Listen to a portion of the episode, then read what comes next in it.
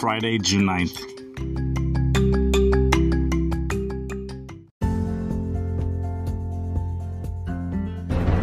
You are listening to Weather with Enthusiasm.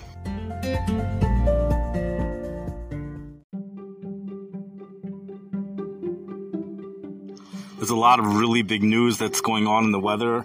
The first thing that's very apparent is that the El Nino is official right now. It developed earlier yesterday, and the National Weather Service says that it came about a month early. It's also stronger than forecasted. As of right now, the El Nino is heating up the ocean waters in the Pacific Ocean, but it's happening by the equator, which is south of where hurricanes develop.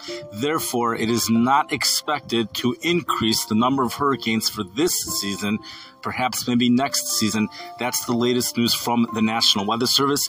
The effects, the impacts that an El Nino will have and could have for this upcoming year is a definitely an episode in and of itself, but we now have other things which are going on as well.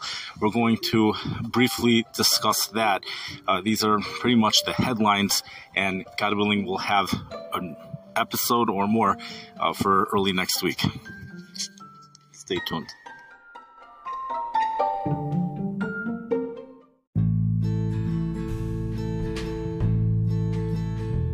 The heat is just so intense. There's so much going on in the world right now with the air quality, not just from the wildfires in Canada, which continue. There's also a volcano which is erupting. It's down in the Hawaii area and this volcano is occurring at a much lower latitude, much lower altitude than usual, which is causing a lot more air pollution. It's going right into the surface air, which is really producing a very contaminated air, very high level of pollution. That's something to talk about that these things, each one can be made into a separate podcast, a separate episode on the podcast the real story right now, well, right before we get to the real story, we'll just mention that San Juan, Puerto Rico continues to have excessive heat. You know, it's how often do you see excessive heat warnings in effect for San Juan, Puerto Rico? I've I don't know if I've ever seen it before. Maybe once. I vaguely remember seeing it once, but this is just continuous for the month of June. We have a stalled jet stream. Everything is stagnant. That's what's been happening over the past month and a stagnant situation for everything. Just all these different, everything is stagnant. Nothing's moving. And therefore you have high pressure, which the high pressure over the San Juan, Puerto Rico, that was stagnant. High pressure produces sinking air, which has prevents thunderstorm development and the sun just continuously gets things hotter and hotter.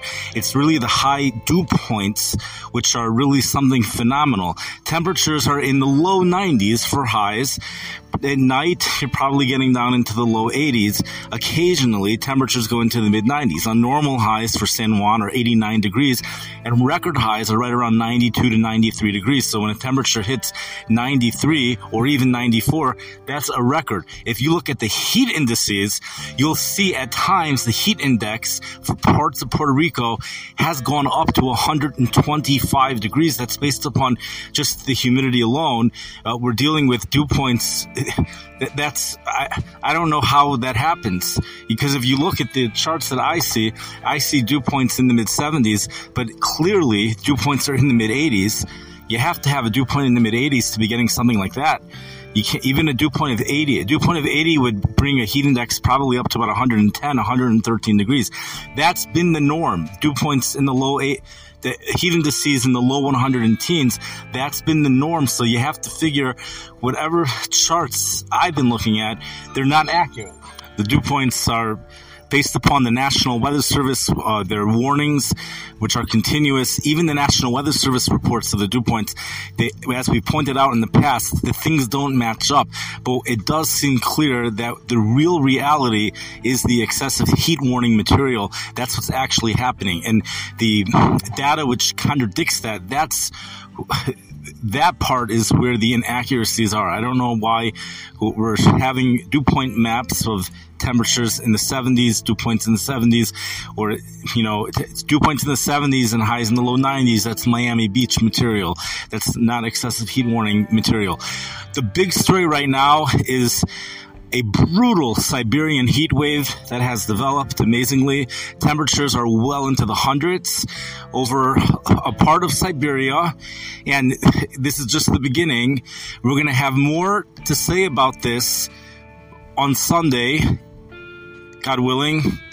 And right now we're out of time, but this is a, a big, big story here. And it's, uh, there's just so much. There's so much, and uh, so stay tuned to those that are interested. This is not something that you're going to want to miss. I wish everyone a wonderful Shabbos.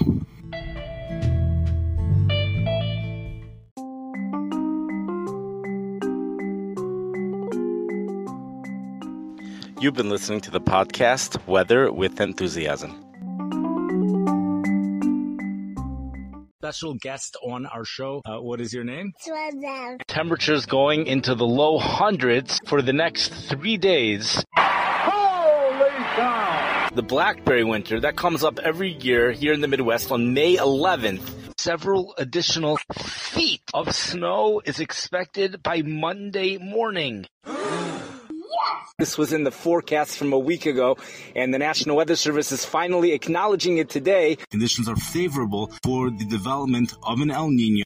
We're going from one extreme to the next extreme. Despite the fact that it's 113 during the day and 46 at night, you could still do a little dance.